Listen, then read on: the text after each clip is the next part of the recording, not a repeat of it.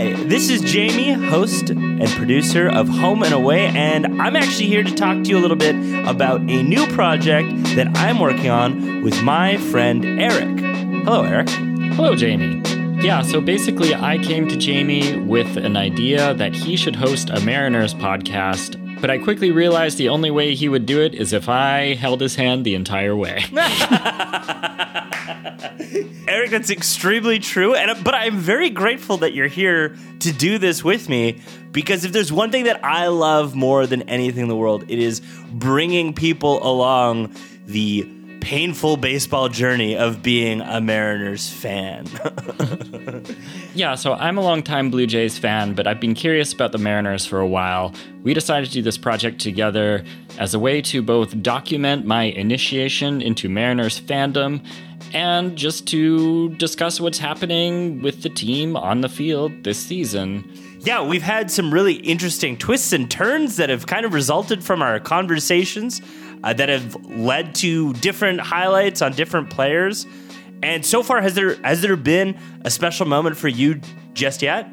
Well, there's been a lot of moments on the field, but so far with the podcast, I've had a great time talking to all the guests we've had, including on May 27th, host of Home and Away, Jessica Sands.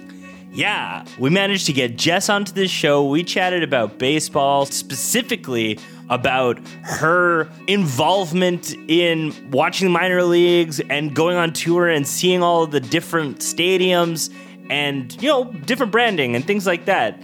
Things that we aren't necessarily experts in, so we needed the guidance of a true pro. and we're going to play a clip from that show here.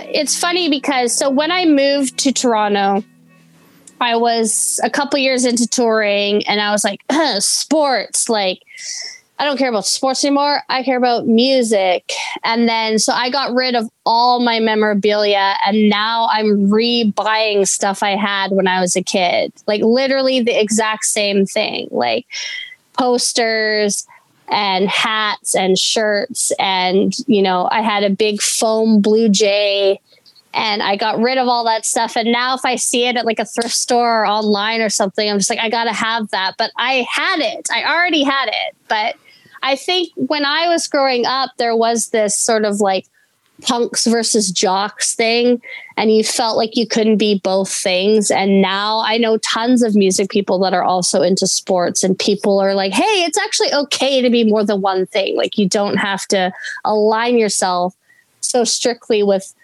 one part of things. So, and I think touring in general has gotten more like health conscious. Like there's a lot more emphasis on proper nutrition and sleep and working out. And so there's less of this like rejection of an athletic lifestyle or athletic fandom. So it's been an expensive undertaking because now all that stuff is like vintage, right? So it's really expensive. I wish I just kept the like 92 93 like championship merch I had when I was a kid. I mean, not that it would fit now, but I could cut it out.